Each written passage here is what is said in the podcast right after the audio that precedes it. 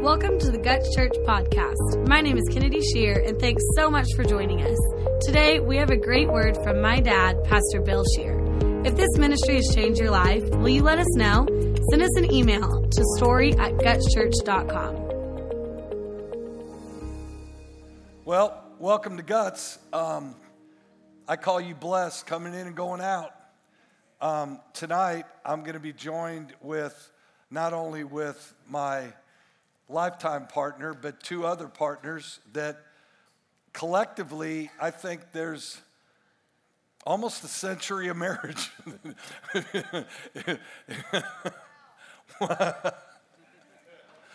I mean, I might need some help getting off the stage tonight. Um, but uh, man, I want to, I want to, first of all, I want to welcome Sandra Lee Scheer up on the stage.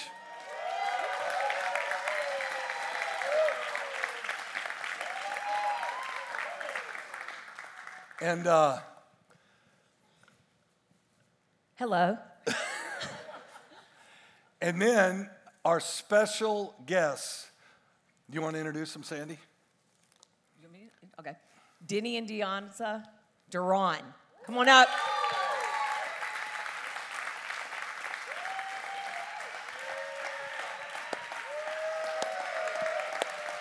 And I want you guys to know you're in for a treat. Let, let me just give you a little bit of background while these guys are getting situated. Um, they spoke at the GutsX School of Ministry today. Um, there was a question that was asked that I, man, it teed up. I had a mouthful about it because it's one of my pet peeves. And Pastor Denny answered it so amazing. And, and I'm going to tell you how he did it because he'll sneak up on you. He is the kindest, gentlest. Every time my children are with him, they're, they're looking at me like, Dad, can any of that rub off on you? But let me tell you what he did. He answered the question. He took the, he, he, he was luring the baby seals in so gently and, and with bait and just bringing them in. And then I'm telling you, he brought the club out and I was in shock and it was amazing. So, uh, so coach, pastor, dear friend, Denny and Deonza are here, Sandy's here, and I, I just want to, I, I, I want to lay some groundwork, okay? I think, I think our staff, the people that put this service together, the concern was the intro and the exit, okay? So I'm gonna, I'm gonna, this is gonna be smooth as silk, this intro, like, like you would expect from me. Um, but, but the, the Paul said, look, here's, here's, how the, here's how kingdom marriage operates. Men, love your wife. Love your wife more than you love anything. Love your wife more than you love yourself. And, and, and, then, he, and then he said something simple. It- it- he said, Wives, respect your husbands. And let me, let me tell you, for, for women, I know for Sandy, that's a major step of faith, okay? Because I don't know if you guys know this, but men and women are completely different. We think differently. We, I mean, it's, I was, I was always the no parent. Um, I was always, the boys had come to visit my daughters, and there was one where, uh, I, I think it was Kennedy, and, um, and she's on the front row. It'd be easier if it were Brooklyn, I think, because she's in Jacksonville. Hey, Brooklyn. But um, she said, Dad, please, all we're going to do is go get a pop. He doesn't think you like him. So please, just do whatever you have to do. Would you just be nice to him? I said, Yes. This is, this is going to be easy. 10 minutes later, the doorbell rang. I opened the door and he's just looking at me. I said, Hey, I want to clear something up. Kennedy, 10 minutes ago, said that you don't think I like you. You know, and he's like a 17 year old boy, you know, and, uh, and I'm a grown man, but um, he, he said, I said, uh, Kennedy doesn't think I like you. So I just want to, I want to clear things up. I just want to clear the air. Is that okay with you? He said, yes. I said, I don't like your truck. I don't like that your truck pulled into my neighborhood. I don't like that your truck pulled into my driveway. I don't like it that you got out of your truck. I don't like it that you're at my door right now. I don't like it that you rang the doorbell. There's nothing about you that I like, nothing. And she's upstairs, flying downstairs, screaming for her mom. And of course, I got in trouble, but, but, that was how I parented. um, but I, I want you guys to know that we've been in prayer. We have kicked the can about this service about as much as you can. But I, I, want you to know that number one, God has shown up on your behalf. And num- number two, though, it's God's will for you to have a fulfilling, amazing marriage. And some of you guys are single. Some of you guys are divorced. Some of you guys have never been married. And I'm just telling you, your past is in the past. Your past is gone. And I'm sure you've asked God to forgive you of whatever missteps that you took. But I'm just telling you, here's what I believe God's doing tonight God is going to give you a connection with your spouse, give you the, give you the information and even the, the ammunition to be able to go into a new marriage in the future or something that you're believing God for. But let me just tell you, your marriage, there's going to be life brought in and light brought in and a connection between husband and wife that are, that are going to be made here tonight. And and because I'm just telling you, forgiveness is easy. It's verbal. You say, God, forgive me. And then you say, honey, I forgive you all right? And I'm giving you a pass on this. But trust is earned. And you know what? We've got to be men and we've got to be women that can earn, it, earn that trust. You know, we have to do it, we have to do it all the time. Pastor Sandy and I have to do it with our staff, we have to do it with elders, we have to do it with assistant pastors, where we've got to, we've got to earn people's trust regularly. Because let me tell you, you can get on the internet and look at what preachers are like and look at, and how can you trust them? It's like, well, you got you, uh, here, here's how you do it. And let me tell you, this is for men in here, women alike, but for the men especially, you're known by your fruit. If the fruit's bad, the tree's bad. If the fruit's good, the tree's good. Start producing good fruit. And and so I think I'm gonna sit down. We all have mics. You want to? I like the way it is. All right, let's leave it. How'd I do, fellas? Huh? See, I norm- normally I just cave. It's like, yeah, stack them on each other if you want. It's like, no, this is how I like it right here, the way this is.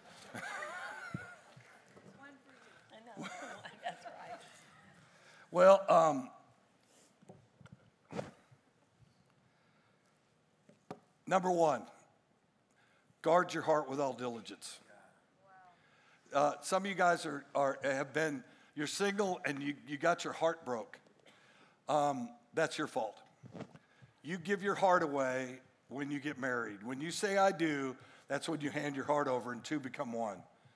And so if you're giving your heart away before you're married, it's up for grabs. So guard your heart with all diligence, for out of it flows the issues, give, gives you the answer for everything in life. And I think that's, that's key. Um, in ministry, there's two things that God ordained. And Sandy and I talk about this a lot um, marriage and the church. We are lifetime marriage and lifetime church people because both of them are covenant. Both of them are the example of covenant. Like Sandy and I, it's not 50 50, it's 100 100. Um, it, it's, not, it's not my money and her money. It's not my room and her room. It's, it's ours. All of it is. And, and you have to understand that, that, there, that there's no division at all. And whether there's going to be natural because it's men and women. And we think differently, we communicate differently, we, we react differently, and we have, to, we have to know that going in. But in order for this to happen, and then I want to let the sparks fly, you guys just jump in in order for this to happen, there has to be a tangible revelation, a true understanding of, of love, of, of the God kind of love. See, I can't just love Sandy with an eros love or a, or, or a um, phileo love. There's got to be that God kind of love. And let me tell you, God gives us that. That's, that's the covenant of marriage is, is agape love. The God kind of love comes into effect. And man, never is never offended, never, never suffers a wrong, never returns evil for evil. Um, and, and then, because what God, I'll tell you what the world needs. The world needs a godlike messenger representing marriage for the world. Otherwise, it's going to come from sitcoms. And, and if you notice from the, from the 80s on, every father and every man in sitcoms or rom coms or whatever, whatever they are, they're always doofuses. They're, none of them are meant that we want to pattern our lives after. And so what so it has to be, it has to come from the gospel and come from the local church. I'm just talking. That's great. Danny, coach us up. Where would you like me to start? What I will tell you is that uh, we take this night very seriously. Deonza and I don't do a lot of marriage stuff. And uh, the reason why is because for some reason, when we decide we're going to do a marriage, quote, seminar or teaching, we will have the biggest altercations in the history of our marriage. I mean, it just the expo- well exposes everything, doesn't it? really, and it's you know it's generally my fault. Well, it's totally my fault, I'm sure. But but what I can say is that we also understand that this is a a venue of warfare. Anytime you enter the arena to try to bring change to your marriage, Satan will do everything within his power to keep you locked into the mundane, insufficient relationship that you have right now. When there is so much more that God has for you. When God has something for you that you probably never even dared to request. And, you know, I, Pastor, I can't get away from this list of questions. I just feel like before I walked in here, that the Lord laid that on my heart. Yeah. And this is what I'm going to ask. I'm going to ask that we just do a quick arrangement because this is Guts Church, and I think you're a lot like our church in Shreveport, Louisiana, where we we can absolutely cook on the fly. We can get it done. So this is what I'm going to ask. I'm going to ask everybody that has a has something to write with and um, something to write on. I'm going to ask you to raise your hand if you have that. If not, I'm going to ask you to turn to the notes in your on in your phone. Wherever you write notes, I want you to turn there, and I want you to get ready. And here's what I'm going to do. I'm going to first of all do something that we as ministers understand in our uh, creating of sermons as creating the need. Creating the need.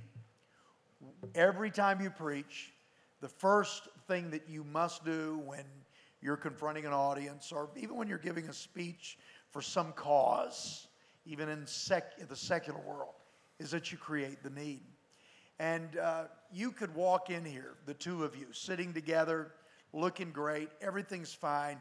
Both of you know that you have a less than sufficient relationship. And when I say less than sufficient, I'm not talking about you being on life support.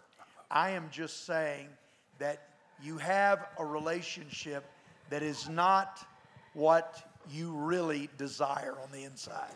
But what happens in venues like this and meetings like this is that you come, you sit it out. All the information is shared. A lot of it hits. Maybe there's a tear or two. Most of it goes over your head because you allow that to happen. And then you get up like everything's fine and you walk out, never really having personalized what was said. And so, right now, I want to make this intensely personal. And I'm going to ask you to answer some questions individually. Now, this is not a um, couple project, this is for each of you individually to do. So, yes, you answer the questions and let your husband answer the questions. You answer the questions, husband, and let your wife answer the questions. Okay? Here's the first one it's just uh, to get you into the flow. This is the one that's not painful at all. You ready? How long have you been together? Question number one. Secondly, here we go. How would you rate your communication with your mate? One to 10. I want you to be honest. You say, well, is he going to see this? Is she going to see this? I hope so. We're here to fix stuff, to see you have the greatest Valentine's of all. You say, no, you're here to pick a fight. No, we're not going to do that. we're going to see the grace of God do some wonderful things through the testimonies of these wonderful people that are sitting here.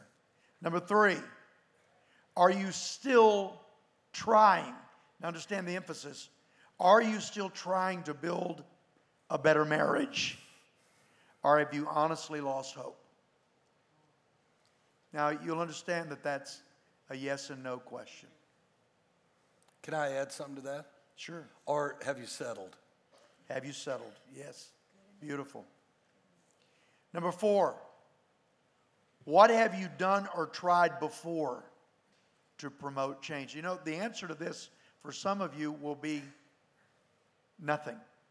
Because in all of your marriage, you've never sought outside help, you've never been to a counseling session, you've never read a book together, you have never done one thing, honestly.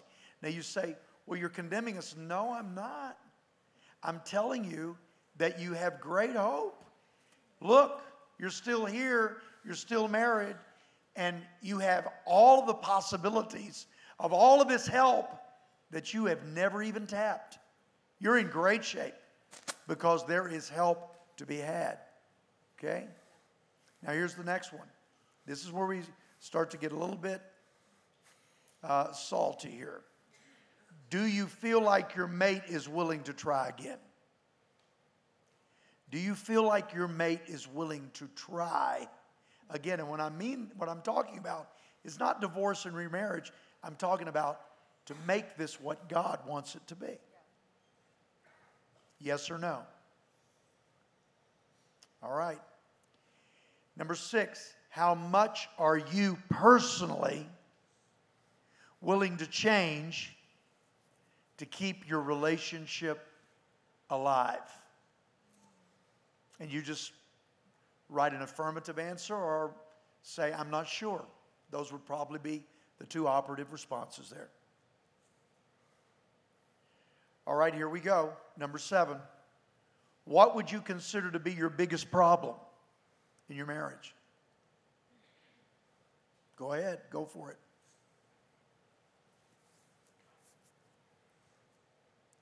Here's the second part of the question When do you think it started?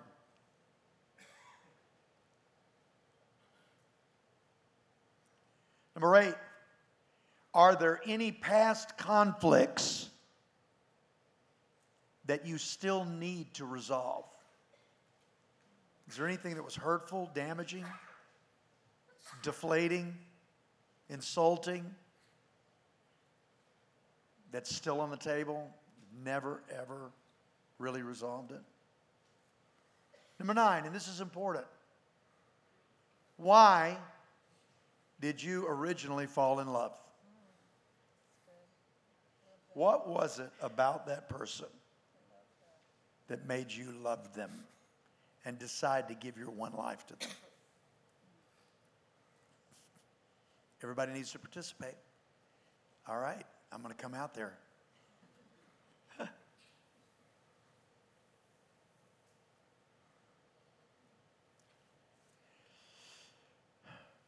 What are the positive qualities which you know you bring to the relationship?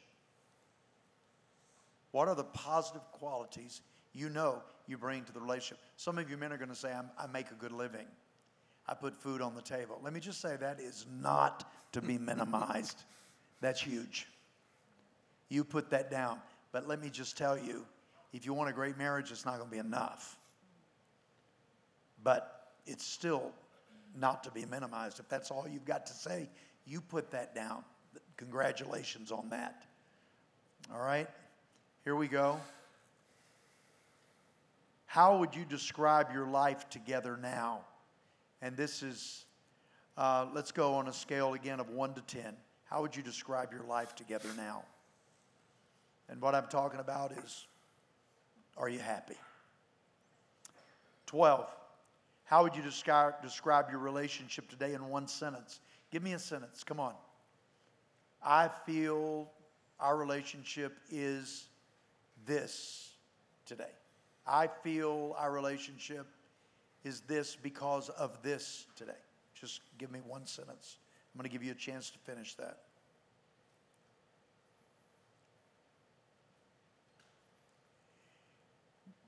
Number 13. Finish this sentence. I wish you would blank. And you cannot put go somewhere on that. I wish you would. What do you wish your wife or your husband would do to just bring more clarity or tenderness or life to your marriage? Finish this sentence. This is 14. I wish you wouldn't. Now, you notice the absence of this term, of this word, always, because that's one of the problems in marriage. So don't use always. I wish you wouldn't always, because it's not always. Just put, I wish you wouldn't, and be honest about that. Now, here's 15. It's very important, and this should open your heart so that we can really proceed. If I could have one prayer answered for our marriage, it would be, and I want you to take a minute and I want you to write that prayer, just that short prayer. If I could have one prayer answered for our marriage, it would be. Now, what I'm going to ask is that we just have a word of prayer. Can I just, do you mind if I pray, Pastor? Go. Praise God. Father, I pray that right now, Lord, as the attention and the focus is turned from the stage to the audience, where it should be. And Lord, as it's turned from what we're going to be saying to what is being deeply felt in the hearts of those that are in attendance here, I ask that everything that is shared in response to these wonderful questions that have come in all week will be straight to the marrow of our spirits because we are awake right now. And we understand it's about us, it's about our marriage, and it's about your will and your purpose in our marriage. We give you the glory in Jesus' name. And everybody said, Amen. Amen. How about, how about Pastor Danny?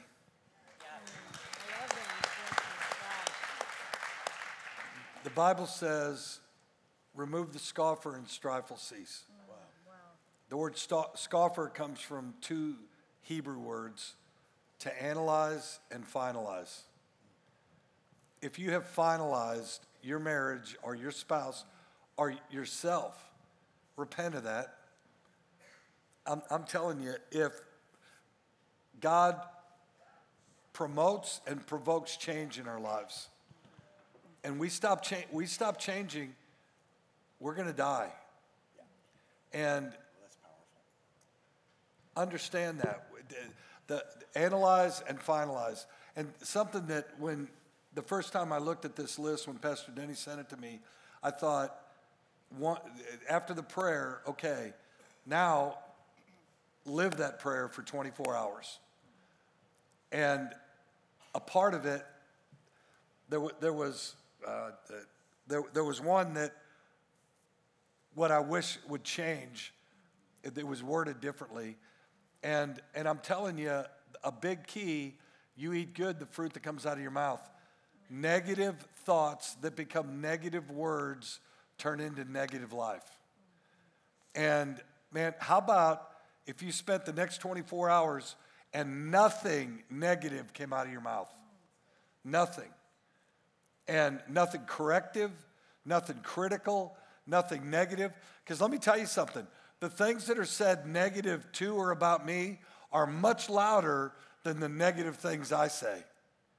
And I, I, I, I seem to miss most of the negative things that I say, but catch most of the negative things that, that are said to me.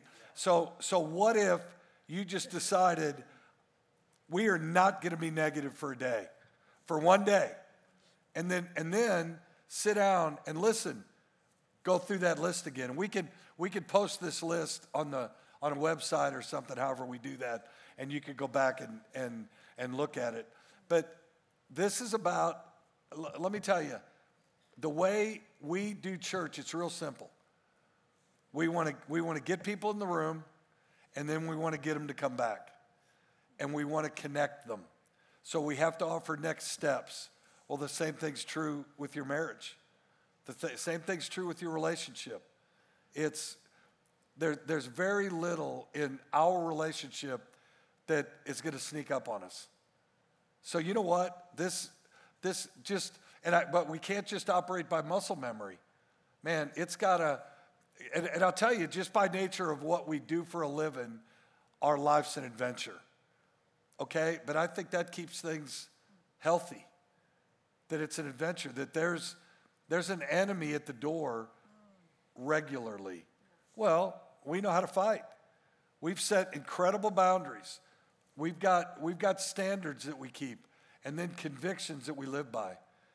You know, it's, we, we have to be living epistles read of all men. Because let me tell you, people are not getting the information, the wisdom, the understanding, or the revelation of a, of a true married life.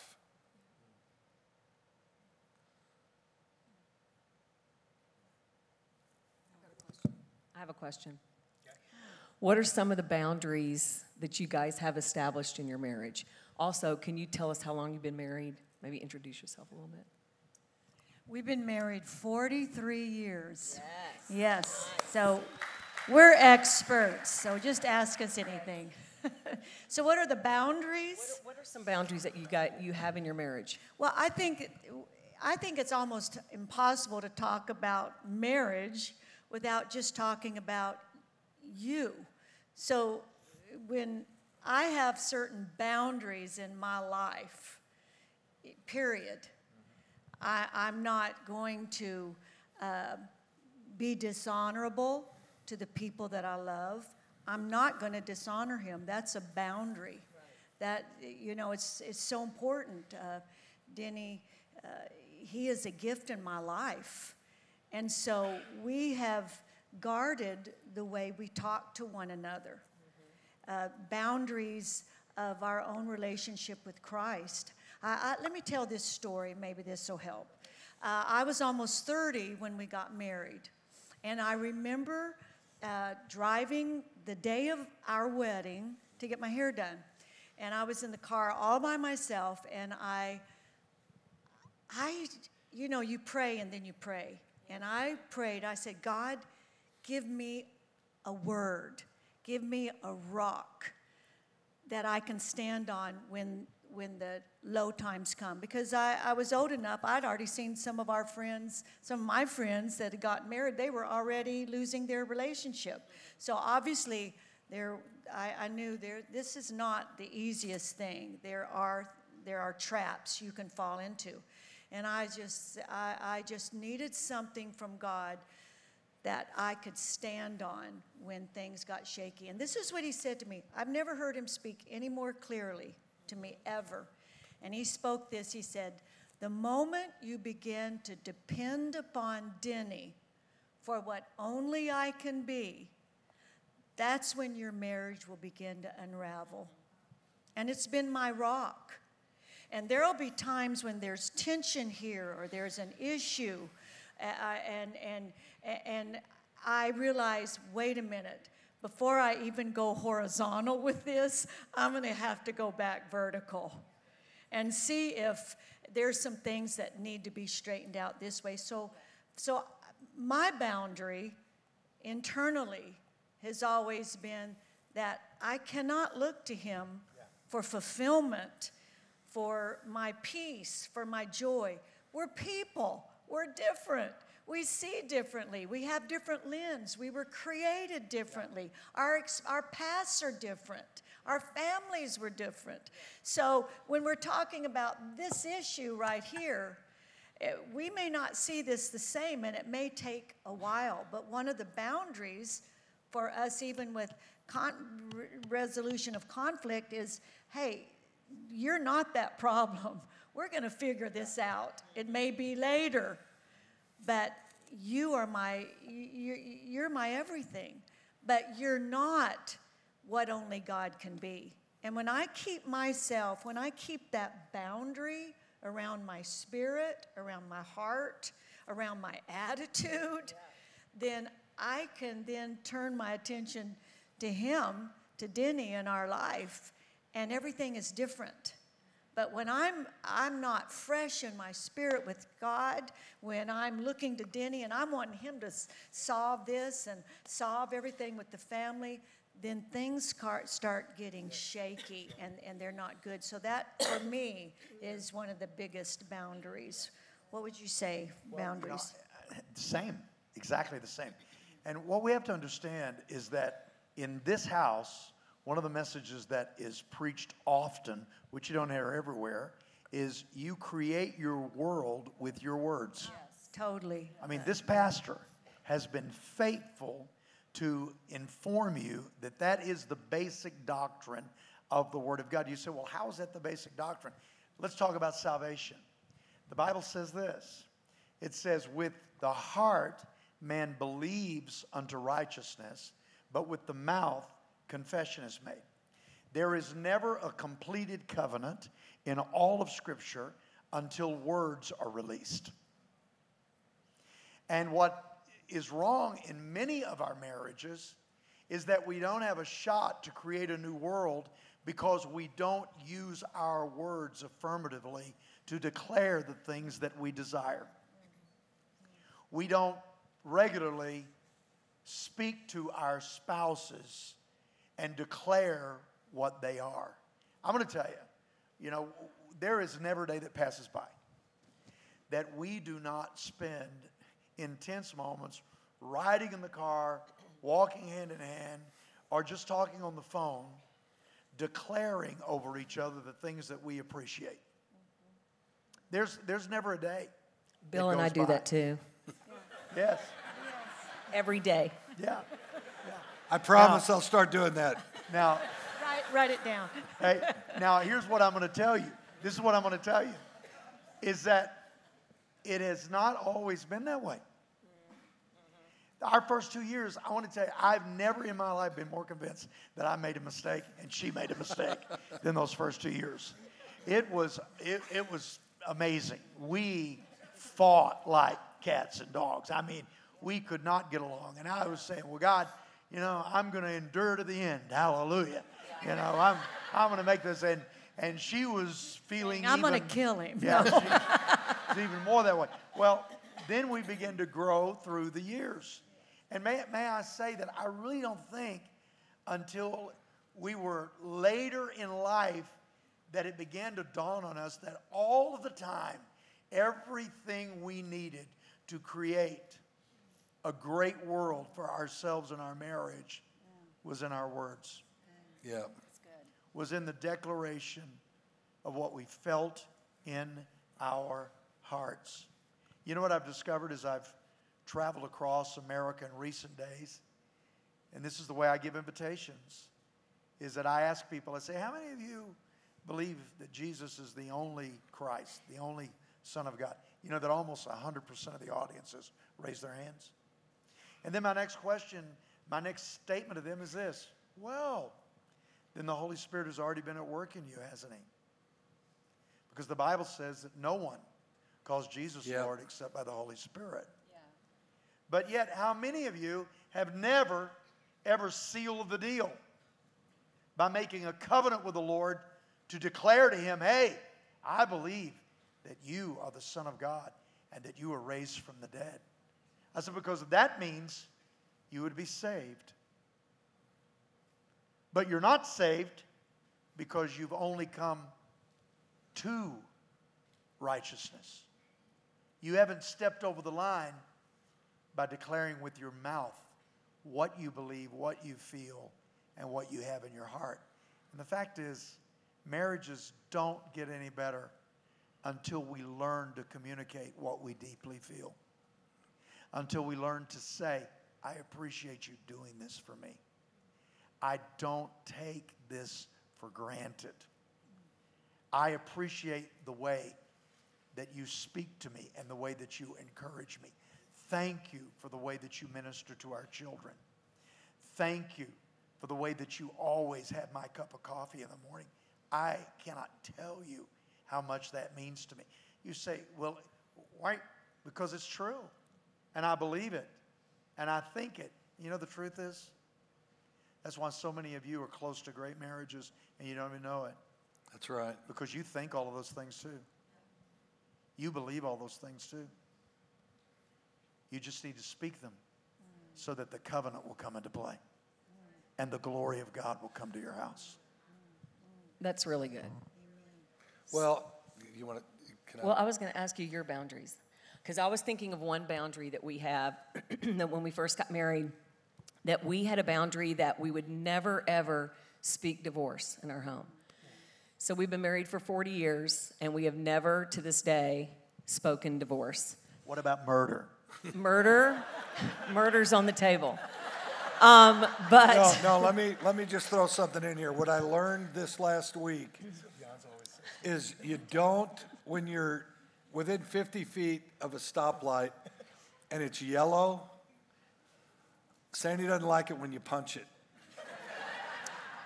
Because I, for sure, it was yellow when I got into the intersection and it was red. Me too. But Sandy was convinced it was red when I got into the intersection and um, proceeded to let me know for like two miles. Yeah.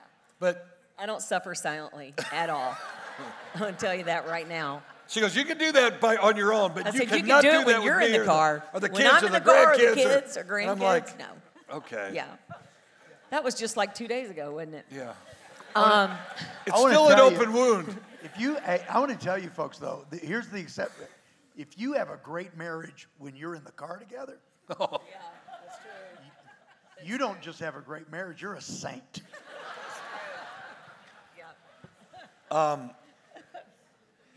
I, I, I'll uh, huh? You, are you telling me the answer to the question? No.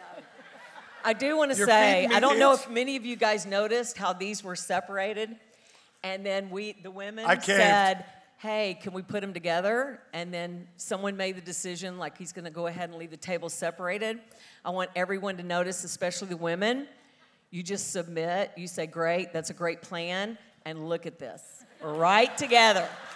This is a perfect marriage example of how you just wait, you submit, you wait, and then it comes your way. It comes your way, doesn't it? Lose graciously, fellas. I was just wanting to talk about boundaries for a minute because another boundary that we have is we don't we don't text the opposite sex. So we so I don't text men, he doesn't text women. Um, I think that's important. I think it's important, and I don't think it's just important because we're pastors. I think um, we don't go to lunch with the opposite sex um, by ourselves. We we go in a you know we'll go in a group or or um, it keeps things very safe within Ride our in the marriage. car. Yeah, we don't ride in the car. I heard um, Billy, Billy Graham would get off an elevator if a woman got on, he was by himself. And I've done that 50 times probably now. And it's rude, I think. People think it's rude, but I'd rather be rude than the alternative. But it just safeguards your marriage, I think. I think things like this, um, and y'all can make your own decisions on what you do. I'm just saying that th- these are things that we've done that I think has safeguarded us. Um, I've never once in 40 years, of course, the phone has not been available for 40 years, but I've never once checked his phone. Not once. And I know women that I know that are married that check them weekly after their husband goes to sleep and checks, checks who they've been texting and that kind of stuff. If you're having to do that, there's a problem. If you're having to go and check, there is a problem. And um, just thought I'd throw that out. I don't know what to go with with that, but um, I just think if you think about the different boundaries that you have, the, just the different non negotiables that you have in your marriage, it will safeguard your marriage. It will safeguard you. Well, and that's the boundaries. Yeah. The boundaries, you have to set non negotiables. You have to set the things you are not going to compromise. Right. And, and I, I'll tell you the key that we, if we if we had another hour and a half tonight and we got into practical steps to resolve conflicts, it would be invaluable for every home in here. Conflict resolution is there is a science and an art to it. And I think most people, mo, most guys, I'll be honest with you, cave. Just give in it, it's just not worth the juice is not worth the squeeze and i don't I, i'm tired of being on a bad side and i'll tell you we um, we had a marriage retreat 20 years ago or something. It was when the renaissance hotel just opened. And roger wash roger and barbara elders here and faithful committed amazing pillars in our lives. But there was a, a time in a session where he interjected the reason God's word says, Men love your wives, wives submit to your husbands, because naturally men submit to their wives and wives love their husbands. So supernaturally, God flipped that for us. And what, what's amazing about this is, is that A, you have to learn how to fight fair. If you, if you say, well, we never, there, were, there was a couple that were on staff at a church we were at in California that got up and said, We've been married 45 years and we've never had an argument. And I'm like, You're a lion sack of. and we hadn't been married very long then. And, um, and I, I look and at then I got up and said, There hasn't been a day that we haven't fought. that went over well. and we've been true to course since then. But, but, but listen, there's a way to, it, it's like this, and I don't want to, this is Taylor and Cassie's story to tell, but I was, I was talking to, to I was talking to uh, Trip, who's six, I think now, mm-hmm. and Charleston's seven or eight, or they're, they're a year apart, or year and a half. Help me, Cass. How old are they? Okay. And Charleston hit like punch Trip. And Trip went after her. And I pulled him aside. I said, Trip, you can't hit Charleston. He said, She hit me. I said, Boys don't hit girls. And let me tell you, that's, that's a part of fighting fair. And like, if I came in here and I said, Hey, Sandy hit me, the men in here would roll their eyes and say, Are you, are you whining about what, what are you doing? See, men, men don't hit women. I, women shouldn't hit men either, but that's a great way to, like, you communicate with Tyler that way. Much easier than sitting down and having coffee with him. Just strike him. But, um, but listen, it, it, it, it's that simple that you go through things, and you know what? You write things down. And, and, and here's the other deal the key to marriage is you figure it out you find a way. It's like it, Pastor Denny's a football coach, probably in the top few in the, in the history of high school football in, in America. He, he's, he's played in games where it's like, we gotta, we gotta find a way, we gotta figure it out. And I'm telling you that when you get that good, you usually have to beat the other team and the officials. Because there's a, we're we gotta even the playing field for this this, this program that's, that's not as esteemed as Evangel might be. But I, I think you have to find a way, you got to figure it out. But you've got to find your boundaries, you got to set your borders. And, and then if something comes up, let me just tell you the issues in your life that the enemy comes in and has a play with is always from open doors or windows. And I'm telling you, Sandy has been, and it's been, an, she, it's like an art, she's artful with this, that if something's going on in our life, it's like, okay, wait, where have we left the door open? Where is there a window open? How has the enemy gotten in? And let me tell you something, as soon, God's gonna reveal it to you. God, show us what we don't know. God, remind us of everything Jesus said. Show us, man, lead and guide us into all truth. And because let me tell you, the Word of God, His promise, and the Holy Spirit gives you an advantage to have world class marriages. Yes, that's right. And I'm, I'm just telling you, it's that, it is that simple. Sitting in church together is huge. Yeah. Being at church is huge. Making it a priority is huge because all it does, it gives you, it gives you that set piece. Because let me tell you, your marriage right now, this is a home game. Man, there's probably, there's, there, there's probably more peace in, in marriages in this room right now than there are when you're at home or you're, you're riding in the truck together. See, so understand this is pivotal. It's because the word of God's being spoken over your life continually through this. And you know, it just reminds me, talking about boundaries and our words and resolution conflict, at the foundation of that is, is this reality is that it really matters to God how you treat your spouse. Yeah. When someone doesn't treat one of my seven children right, I, something rises yeah, up in on. me. All of, all of you parents understand that. Hurt me, but don't hurt my kids.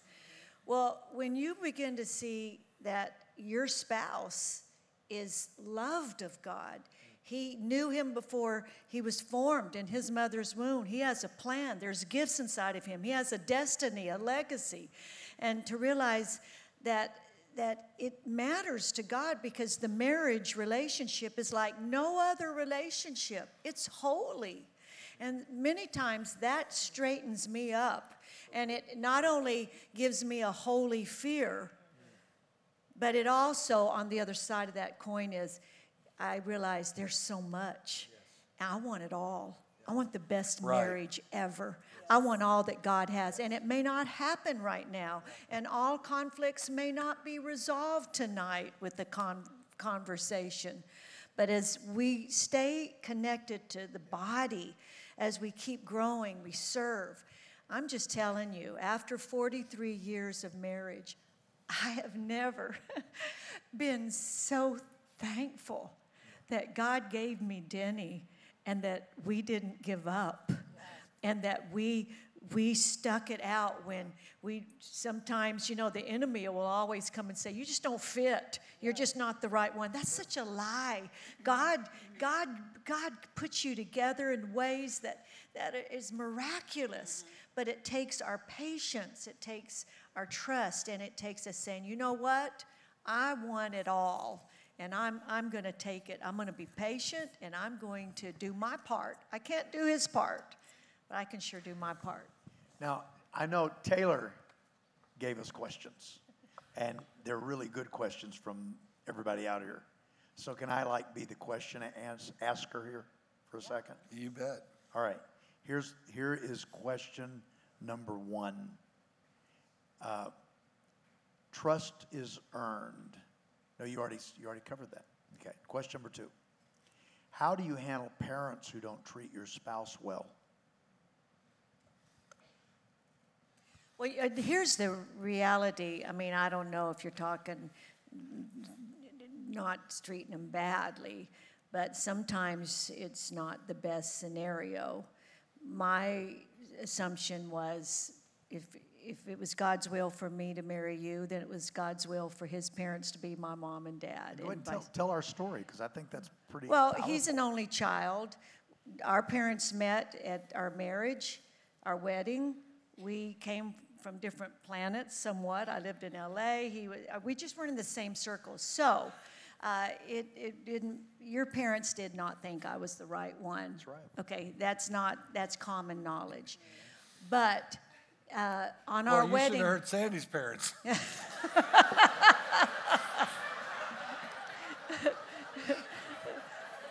But the bottom line is. Her dad's a Southern gentleman, except for about 15 minutes. At,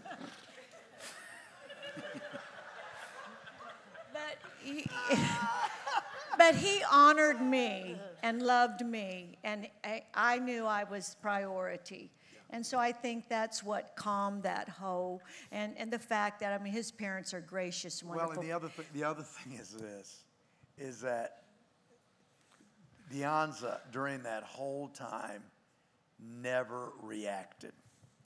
She was so confident in what we had together, and she basically said to me because you know I'm angry because I'm I'm basically saying how dare you not accept the girl that I've chosen. And yet, you know, I have these godly, wonderful parents, but both of them were, you know, convinced. I just, they just didn't think that this was probably the right girl. Here's what you have to understand it's not your parents' choice.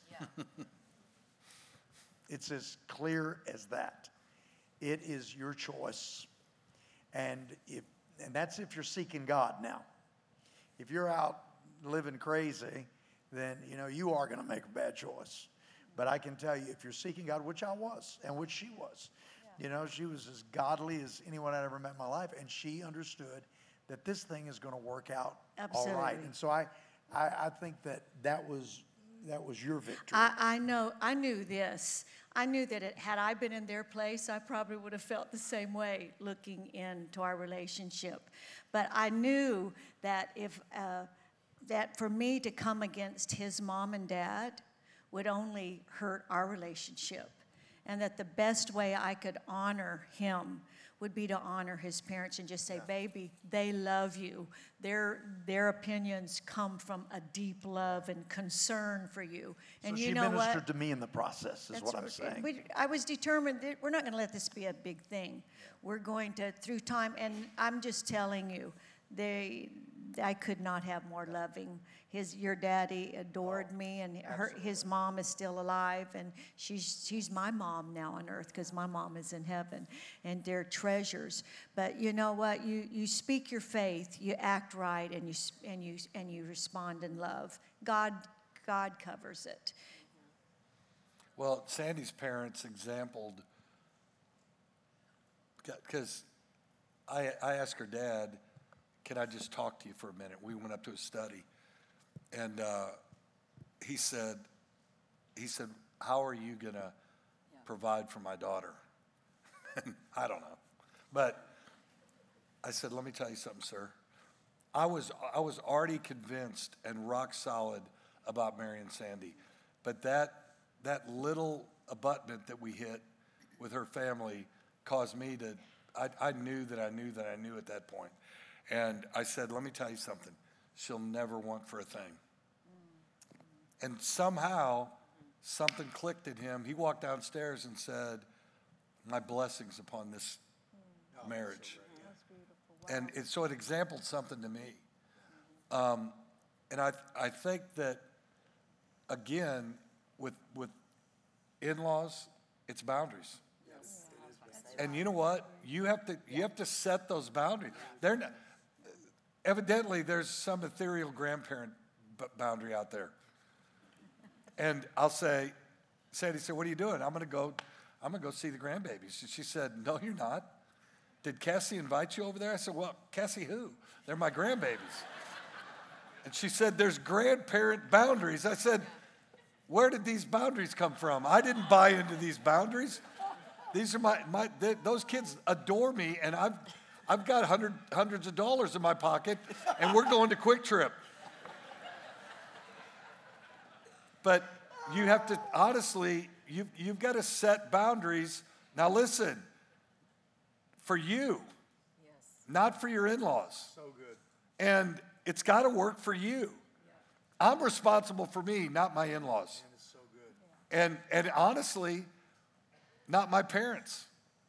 The Bible says that a, hus- that a husband will leave his parents and cleave to his wife. It doesn't say a wife will leave her, leave her parents and cleave to her husband. But the idea of this is that there's a, there's a, there's a new sheriff in town. And I'm, I'm, I'm setting the boundaries. And it's, it's difficult, especially because most parents and grandparents, they, they just thought that they were going to learn it by osmosis. There was no one really instructed them on how to do it. And, you know, I think that maybe when America was all agriculture, it was probably different. But man, once, once people started doing the industrial age hit and their vocations, and especially us, we're going to go into ministry. You know, I remember my dad saying, How long can you minister to young people? I don't know. I can, I can for the next year or so. I'll figure it out after that. And, and the next thing you know, there's sons in ministry that come up and start ministering. And, and so now there's four generations in this church. I don't suppose I can reach all four, but I'll tell you the team can. Yeah. And but it, you wanted to say boundaries. That that you have to set in-law boundaries as well. Yeah. Yeah. And it's all, it's always important, let me tell you, you, hopefully, it'll get better. Hopefully, it'll resolve itself. But if it doesn't, every single time, you prefer your mate. Yep. The Bible says that the will of God in marriage is that you leave your mother, that you cleave to your wife, that you have now established a new path, a new priority relationship that will always be the priority relationship of your life. And if you simply set that boundary, don't be mealy mouthed when it comes to your wife taking abuse from your mother A hundred percent. or your father making snide remarks. That you can't allow that. Yes. You have to you have to make your defense. You have to make your stand. And a lot of wives come home and they, they just say, you know, I can't even speak to him about it anymore. Every time we go over there, she says things that insult me, and he just says, Oh, that's just mom. We're in their house. I don't care if you're in their house. That's right. You're the man. You make sure that your mother understands she's not going to talk to your wife like that. Mm-hmm. Not ever, not now, not later, not ever. And it's very, very important that you set those boundaries. And I can tell you this if you'll do that, not only will you establish yourself as a man of the house with the blessing of God upon you, but that will provide for greater intimacy than you've ever known. I know on the back they have the question, what is your best piece of advice to have a good, sustainable marriage? And I know we're running out of time. So uh, for my, for, I, I I would, in closing with that, and I'm, I'm sure each one of y'all, but I I would, the scripture that comes to my mind is this, um, love never fails. That's right. Love will give you the extra strength, the energy, the patience, the wisdom, the discernment, eh, because God is love. So when you allow love to be the flavor of what you're thinking, what you're doing in your relationship, I, I love tonight because it just, we all want to up our game, right? We all want more in our marriages. We all want to please God with our marriages. And I'm, I'm so thankful that you do this. But because I, I was praying before the thing, God, I want to be a better wife. I want, I want our communication to go to a new level. And the bottom line, uh, I would say to all of us, because we're all in this together, is that God is pleased when we love. And love is kind, it is forgiving, it doesn't keep a record of mm-hmm. offenses and all that whole list. That is a, that is a perfect list filter for us to live our lives with. But if you're sitting here tonight and you're hurting, there's a healing God. Yes. And and tonight can be my I want a new beginning in my marriage because I want every day to be a new beginning. I want I want it all. But it, tonight it can be all of our our new beginnings even in the raw areas that are not easy to talk about. They're not solvable in one conversation. And I, I'm just excited. I thank you for doing this because it's, it's so important. We get busy. Uh, and it's, sometimes it's just good to just settle in and focus on our relationships. And God's, God's got a plan. He's going to take care of us. I think um, I was. I think you have. I think a lot of people don't love themselves. I really do. I think they don't. They've grown up and either their parents have have spoken words over them or um, you know uh, to some degree. But I was really studying this, and um, one of the one of the things I, I believe is that you have to love yourself first before you can love others. And Mark 22, 37, 39 is a scripture that I found that it says, um, Love the Lord your God with all your heart, and with all your mind, and with all your soul. And it says, This is the first commandment, but the second is like unto it, that you love your neighbor as yourself. So it's okay to love yourself. I mean, we need to love ourselves because we can't give away what we don't have. So if you don't That's love really good. And how am I going to love Bill if I don't love myself? Or you know, um, so that's that's what I would say. That would be one thing I would say, and that's that's assuming that everybody goes back to the Word of God um, and and finds out what what the Word says about your marriage. What the Word any any answer you need, any question you have, it is in God's Word. I mean, it may not be like go to QuikTrip and get this, but I'm saying it will show you. The, it says the Holy Spirit will lead and guide you into all truth. That you won't take one step out of His perfect will. So when you're in the will of God, when you're doing the best you can and you love God, He will direct you in everything you're supposed to do in your marriage and in your life and with your friends and with your children. And it just goes on and on. And then you live the God kind of life. And that's what we all want here. That's right. Is for you to have the God kind of marriage, to have the God kind of life. We want you to win in every area of your life. We're not just doing this because it's fun getting up here. And I mean, we love being with our friends and all this. But we all pr- we prayed today that that the right questions would be asked and we, we would all um, be able to speak the right things that will go to the very heart of every hearer here and, um, and that there'll be real change and we want to pray for you guys Yeah. Um, do you want to yeah. lead This, your note, these are your notes? yeah You can't, don't wait till you're in trouble. yeah so um, It's on here do you see somewhere. I saw it. Don't wait until you're in trouble. And oh I think that was that relying on god it that- was That's, that segues into us praying right now. but what, what it means when I, when I was writing that is that you have to get the word i'm going to preach for minute Sandy's literal. You're going to have to get the word in you. If you don't know the word, how do you believe for your marriage? How do you believe for your children? So you have to get the word in you. How do you get the word in you? You study it. You learn it. You read books about it. You, you, you, you just get in the word and find out what God says about your situation. So you don't want to wait till you have to till you have cancer to believe God for your healing. You want the healing scriptures in you Yeah. already. So that when anything comes your way and the enemy that comes to steal, kill, and destroy comes against you and comes against your marriage or in your body, that you already know what the word says and you can already speak the word. That no evil will come near me. That's I mean, I can I can go on and on and on. But you don't wait. You don't wait till you're in trouble in your marriage to do something about it. You know, marriage is like um, a house. It needs maintenance, constant maintenance. I can tell you, we've had our, chur- our our house for over 20 years. Constantly, I'm telling you, we'll fix this thing, and then you know, well, well, then everything snowballs, and we got to fix this. You don't sell the house because you have to fix it. You you definitely you you you work on it. I mean, marriage is work. Can everybody say yes to that? I mean, Yes, eh, yes. it's work. And it's intended to be that because it's worth it. It's worth it for a great marriage.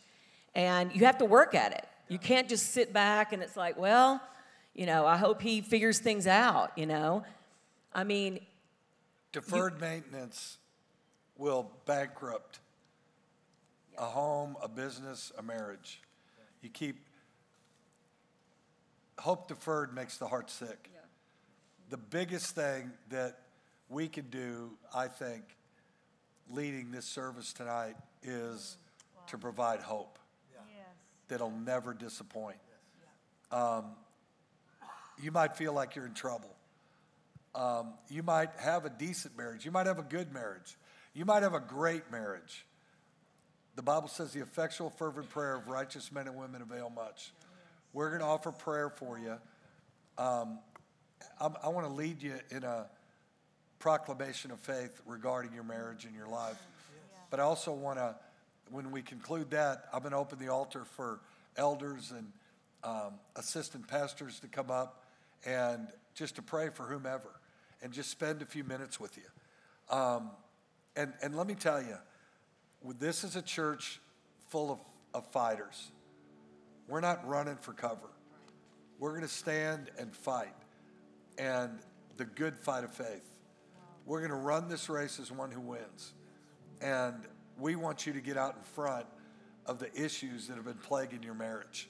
Because things don't get better with time. Do not, that's a fallacy. You have to act upon it. And let me tell you, the right action tonight turns everything around. And God is a God of second, third, Yeah. fourth, fifth, tenth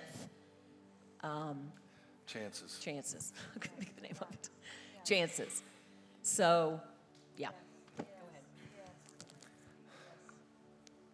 Thanks for going overtime tonight.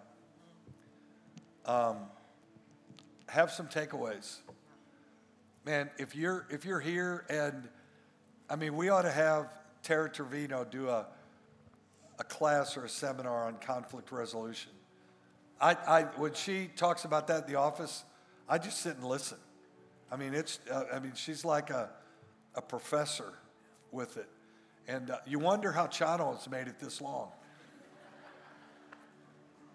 Tara's an expert at conflict resolution. God, I thank you for every household here. God, every man, every woman, every child represented. God, first of all, I pray for the single folk in here tonight. God, I thank you that your will is the desires of their heart are granted. God, I thank you for the right spouse, the right mate, and God, at the right time. God, I thank you for it. God, for married people. God, what the enemy's meant for bad, you turn it to good. Every good and perfect gift comes from above. And God, we look up where our help comes from. And God, I thank you now for incredible marriages, God, that are only better because of this time tonight. God, I thank you that help men in this room, help women in this room. God, I thank you that there's a hedge of protection about every home here. God, your word promises no evil shall befall them, nor any plague come near where they live. And God, I thank you for that. God, I thank you for the Durons. God, I thank you for this, this, this great church, the most incredible group of people on the planet. And God, I thank you that every marriage in this room prevails. In Jesus' name. Say this with me Father God, I thank you tonight. My life's in your hands. I'm equipped for every good work. And God, I thank you now for my marriage. It's strong, it's healthy, it's happy, it's, I'm fulfilled. Greater is He who's in me, greater is He who's in my spouse than He who's in the world. Now, God, I thank you that you daily load us with benefits. God, I thank you that your blessings come upon us and overtake us in Jesus' name. My home is a home of health, of prosperity, and of peace. And God, I thank you that my latter days will be greater than my former. And God, my marriage is something my children can build their lives upon. In Jesus' name, amen. Thank you so much for listening to this podcast. If you'd like more information about the ministries of Guts Church, visit our website at gutschurch.com.